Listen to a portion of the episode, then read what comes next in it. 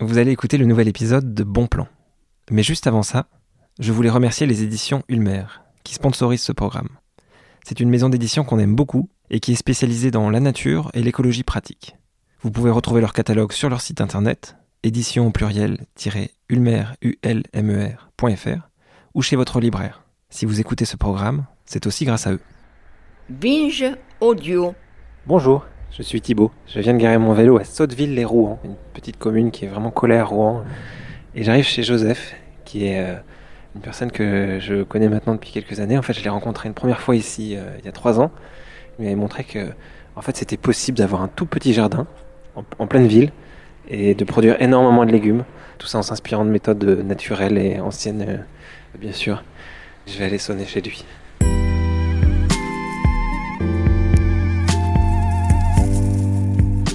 Je le vois, il est en train de lire. Beaucoup de plantes euh, dépassent maintenant de son jardin dans la rue. On voit des sortes de la salouette des murs. Bonjour Joseph. Ça va? Oui. Et toi? Ouais, très bien. Bon, j'ai de la chance, il fait beau. Ouais, carrément, franchement, euh, t'arrives, mais euh, il pleuvait ce matin euh, toute la matinée, et là t'arrives avec le rayon de soleil, c'est. J'ai beaucoup de chance. Est-ce que je peux te proposer un café, euh, Thibaut? Euh, oui, avec plaisir. On va pouvoir s'installer euh, à côté du poêle si tu veux. Je, je vois qu'il y a pas mal de courges dans la pièce. Donc pour, pour décrire, il y a un- une espèce de grosse courge euh, un peu bleu pâle. Il y en a une autre qui est euh, beaucoup plus sombre, un peu plus côtelée. Est-ce que tu peux me raconter un peu l'histoire de ces courges? Bah là, c'est la récolte de l'année, hein, donc tu vois, euh, c'est euh, bleu de Hongrie, euh, courge musquée de Provence, potimarron parce que c'est vraiment une courge que j'adore et qui est facile à, à préparer avec une taille euh, pas trop grosse. Donc ça, pour moi, c'est vraiment un légume facile dans le sens où c'est un légume qui ne prend pas de place au sol dans le jardin. Je l'ai fait courir sur les toits. Et puis, euh, c'est un légume qui est, qui est bienvenu à une saison où il n'y a plus grand-chose au jardin. Enfin, en tout cas, beaucoup moins qu'à la période estivale. Et puis, c'est tellement bon, quoi, les courges. Il y a une telle diversité dans les courges que c'est- royal. Concrètement, à quoi ça sert en fait de laisser les courges euh, sur le toit? Ah bah ça sert à rien sauf à gagner de la place. Clairement, euh, là c'est ça fait partie des techniques d'optimisation de l'espace. Tu comprends bien que si je faisais pousser toutes mes courges dans mon potager, je pourrais pas faire beaucoup d'autres choses que de la courge. Tout ce que je peux faire grimper, je fais grimper quoi. C'est un des principes de base. Utiliser la trois dimensions, euh, ça marche très bien et euh, il faut, faut, pas, s'en priver quoi.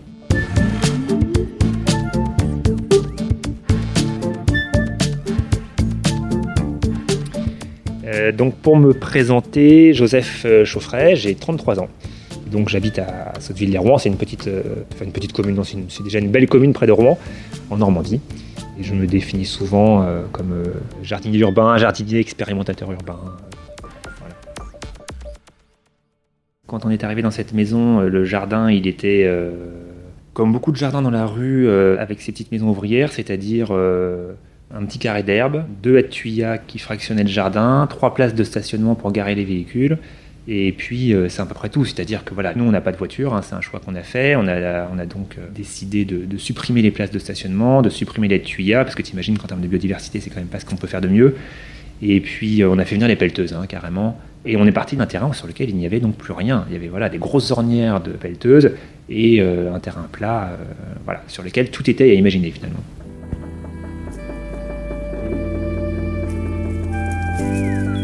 Bah, ça a été bien transformé évidemment, hein. c'est-à-dire que le jardin n'a cessé d'évoluer depuis, euh, maintenant 6 ou 7 ans.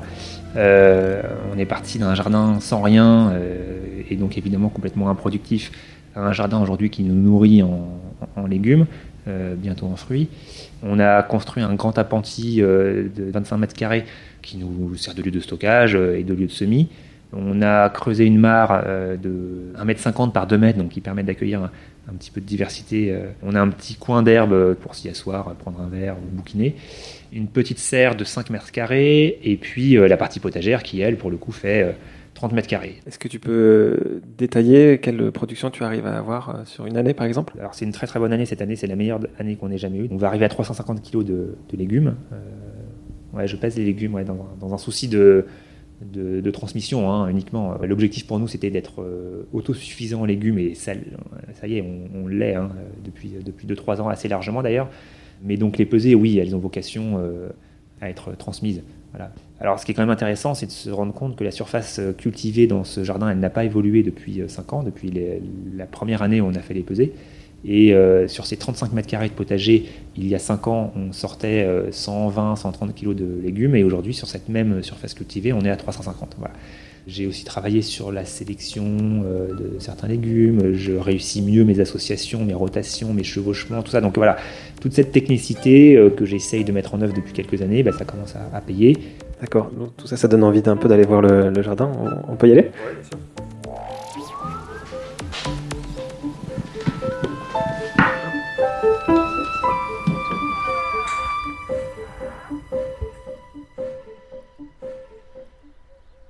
Fait beau, on entend les oiseaux. Il y a le soleil qui tape sur la terrasse. Et donc là, on est sur une grande terrasse de quoi, 15 mètres carrés, c'est ça? Ça fait bien 20, 25 mètres carrés, je pense. Alors, je, l'ai un peu décaissé euh, de tous les côtés hein, euh, pour accéder à la terre euh, sur toutes les bordures. Ça crée des, zones vraiment entre terrasse et mur. Et là, en termes de productivité et de, réchauffement du sol, c'est royal. C'est ici que j'ai fait cet été tout ce qui était aubergines, poivrons, euh, et avec des résultats très encourageants. Quoi. Donc, dans ton jardin, on peut voir qu'il y a des petits euh, écriteaux avec les, noms des plantes qui sont cultivées. Je vois un écriteau avec écrit ail éléphant, élève, et un autre oignon rocambole. Tu peux me présenter ces deux euh, légumes? Bah, alors si tu veux, l'ail éléphant, c'est une sorte de gros ail, un énorme bulbe. J'ai testé l'an dernier. Ça donne un ail un peu moins prononcé que l'ail courant, avec des, des, cailleux beaucoup plus gros. Et l'intérêt de l'ail éléphant, c'est qu'on va pouvoir consommer le bulbe, euh, donc, euh, comme on le ferait avec de l'ail classique, mais on va pouvoir aussi consommer ces tiges euh, que l'on va pouvoir manger un peu comme de, la ciboulette, tu vois. Et l'oignon rocambole, pour le coup, c'est considéré comme un, petit peu un légume perpétuel, dans le sens où les tiges de l'oignon rocambole vont former de, toutes petites bulbilles, donc des mini-oignons, si tu veux, qui vont naturellement essaimer, tomber sur le sol, et qui vont d'année en année, comme ça, reproduire la souche. Voilà, donc c'est des légumes que je dirais peu productif, mais plutôt rigolo. On vient d'entendre une voiture passer, on est vraiment euh, au bord du trottoir. Quoi. Ah bah on est en ville, hein, tu vois, donc on entend les pompiers là au loin, euh, la voiture qui passe, euh, ouais bien sûr.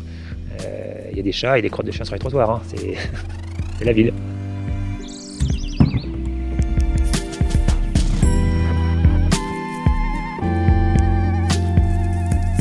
Alors, la question que je me pose, c'est quel choix de vie, quelle décision vous avez prise pour arriver à, ce mode de vie que vous avez là aujourd'hui? C'est-à-dire que vous êtes un couple, vous habitez en ville, vous travaillez, et pourtant vous avez un jardin euh, pas très grand dans lequel vous arrivez à, produire assez de légumes pour euh, manger toute l'année et même pour en donner un peu aux voisins et à vos amis. Bah, écoute, c'est vraiment un choix de, c'est vraiment un choix de vie. C'est-à-dire que moi, je me serais bien vu habiter à la campagne, tu vois, avec un grand jardin. Euh, j'adore l'environnement. Et à la fois, on voulait continuer à se passer de voitures. Et donc, naturellement, ça, empêchait d'aller habiter à la campagne euh, et d'avoir à faire les trajets quotidiens en direction de, nos boulots respectifs. Et donc, voilà, ça a été un choix euh, intermédiaire que de se dire bon, ben, on va trouver une maison suffisamment proche des transports en commun et suffisamment accessible en vélo, mais par ailleurs avec quand même un petit jardin qui permette de faire un peu de, culture je te cache pas que ce, jardin, quand euh, on a visité la maison, je pensais pas un jour qu'il puisse me permettre d'atteindre cette autonomie en légumes. Et finalement, c'est cette contrainte initiale qui m'a imposé de réfléchir intensément à comment j'allais pouvoir optimiser ce, faible espace, comment j'allais pouvoir le rendre productif, résilient, etc. etc. En, ce moment, il y a beaucoup de gens qui sont très intéressés par euh, une espèce de renouveau du contact avec la nature, une relocalisation de leur alimentation, et puis euh, qui trouvent que euh, leur vie urbaine manque de sens, euh, trop de travail, trop de déplacements. L'envie qu'ont certaines personnes, c'est de tout plaquer en fait, de dire j'arrête tout, je quitte mon boulot, je m'éloigne le plus possible de la ville, et puis je vais en pleine campagne cultiver mon potager. Toi, t'as pas décidé de tout plaquer. comment t'expliques que tu fait ces compromis-là? Ben, Moi, je ne partage pas le désir de certaines personnes de m'isoler en réaction à la voilà, aux problématiques actuelles, euh, quelles qu'elles soient, hein, qu'elles soient environnementales, sociales ou autres. Au contraire, je suis le premier à dire que il est absolument urgent et essentiel de changer très rapidement notre manière de consommer et de vivre sur cette planète, ça c'est une évidence. Et pour autant, je suis intimement convaincu que c'est euh, collectivement que l'on va réussir à, faire évoluer les choses. Euh, c'est pas moi tout seul dans mon jardin, c'est à l'échelle d'une rue, d'un quartier, d'une ville, donc pour moi, c'était même pas une option que d'aller m'isoler euh, en pleine campagne et de faire mon potager sans lien avec l'extérieur. C'est aussi pour ça que j'ai travaillé à peser mes légumes, noter euh, tout ce que je fais dans le jardin, les productions, etc. C'est bien dans un objectif de partage, de transmission. C'est même le troisième pilier éthique de la permaculture, partager équitablement les ressources. Et quand je dis partager équitablement les ressources, euh, c'est aussi partager ses connaissances, partager ses compétences, ses réussites, ses échecs, etc. Quand on a des belles réussites dans son jardin, eh bien, la moindre des choses, c'est d'en faire partager les voisins.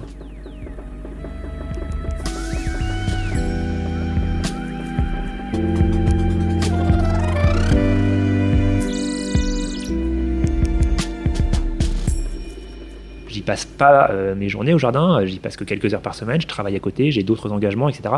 Et pourtant, on arrive à le faire. Et ça veut dire que ça aussi, tu le comptes, le nombre d'heures que tu passes au jardin? Je compte le nombre d'heures que je passe au jardin à peu près. J'avais euh, un petit peu plus en été, un petit peu moins en hiver, mais ça fait 5 heures de moyenne par semaine sur l'année. C'est pas énorme.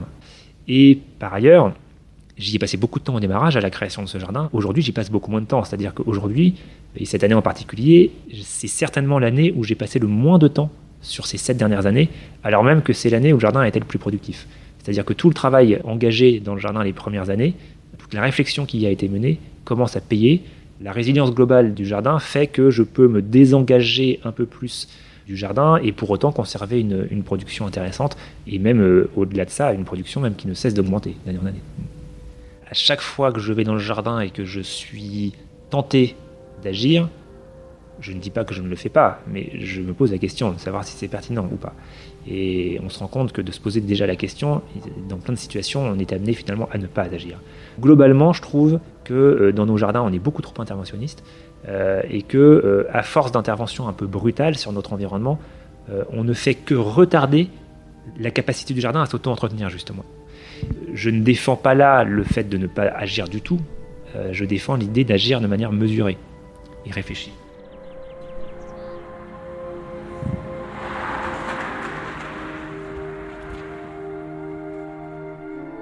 Concrètement, est-ce que tu peux donner une, liste de choses que beaucoup, tous les jardiniers font et que toi, soit tu évites, soit tu retardes, soit tu réfléchis beaucoup avant de le faire? Bah, ça va passer par euh, des gestes que tout le monde fait dans son jardin. hein. Euh, la manière de gérer les pucerons sur, euh, sur les fruitiers. Un fruitier qui se fait attaquer par des colonies de pucerons, on l'a tous connu. On peut décider instantanément d'aller chercher le, bidon de savon noir et de pulvériser du savon noir. Pourquoi pas? C'est un produit utilisable dans l'agriculture biologique. hein, donc, mais dans bien des situations, on se rend compte si on prend le temps d'observer, on va chercher sa petite loupe et on se rend compte que dans les pucerons, on va trouver des larves de cirque, des larves de coccinelle, des larves de voilà autant d'auxiliaires qui vont lutter efficacement contre les pucerons et qui vont permettre aux jardiniers de ne pas agir. Voilà. Et, et là, tu constates euh, année après année que tu peux de plus en plus t'appuyer sur cette diversité? Bah, très très clairement, ça il n'y a pas photo. Les deux premières années euh, d'installation dans le jardin, j'ai dû à certains moments sortir le savon noir pour aller régler des problèmes de pucerons sur les fruitiers. Je manquais cruellement d'auxiliaires. Aujourd'hui, c'est plus du tout le cas. Le, le- le puceron aujourd'hui n'est plus un problème pour moi. Ça ne veut pas dire que j'en ai plus. Ça veut dire que j'ai pas besoin d'intervenir. Et tu as fait quoi concrètement pour les accueillir, ces, ces auxiliaires? Alors là, c'est vaste. C'est euh, à la fois les accueillir avec euh, tout un tas d'équipements euh, classiques, un nichoir, mangeoir, euh, hôtel à insectes, abri à chauves-souris et tout et tout. Mais c'est aussi et surtout travailler à ou, ou surtout ne, pas travailler à, supprimer la végétation spontanée, par exemple. Laisser les mauvaises herbes s'épanouir, créer des zones de refuge dans le jardin, des bandes de prairies fleuries, des zones de lierre au sol, des haies vives euh, qui vont accueillir euh, tout un tas d'animaux. Voilà, c'est finalement c'est notre capacité à être moins interventionniste qui va permettre à la biodiversité de, de s'installer dans le jardin. C'est plutôt une bonne nouvelle, non que de se dire que finalement, euh, c'est justement en, en faisant peut-être un peu moins que l'on va favoriser l'écosystème et, et sa capacité à s'auto-entretenir. C'est chouette, non?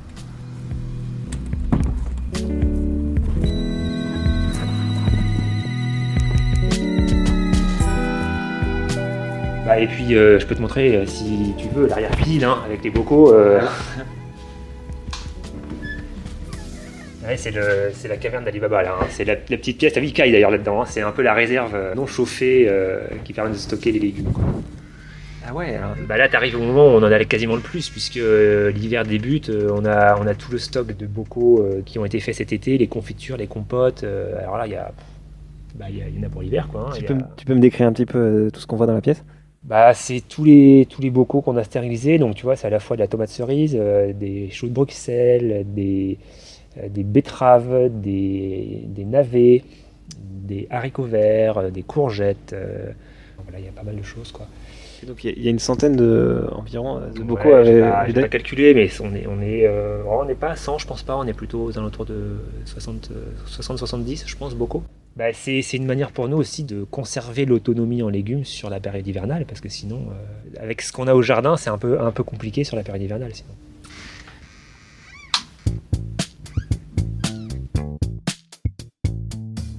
Bah écoute, euh, moi, la, seule chose peut-être que j'aurais envie de dire pour terminer euh, cet entretien, c'est d'inviter les gens à tester. Quoi. C'est bien de, de venir voir euh, le jardin, c'est bien de lire des bouquins, c'est bien, euh, bien sûr, il faut, euh, c'est impératif. Mais moi, souvent, j'ai envie de porter le message de lancez-vous, allez-y.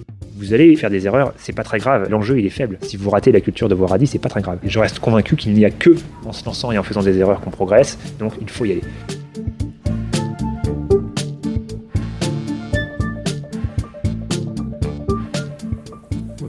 Bah, je pense qu'on va se laisser sur ces mots euh, sages et on va inviter tous ceux qui nous écoutent à essayer alors.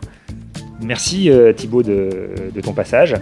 N'hésite pas à repasser à une autre période pour euh, découvrir le, le potager. J'ai envie de venir à l'époque des semis. Ça va m'intéresser, je pense.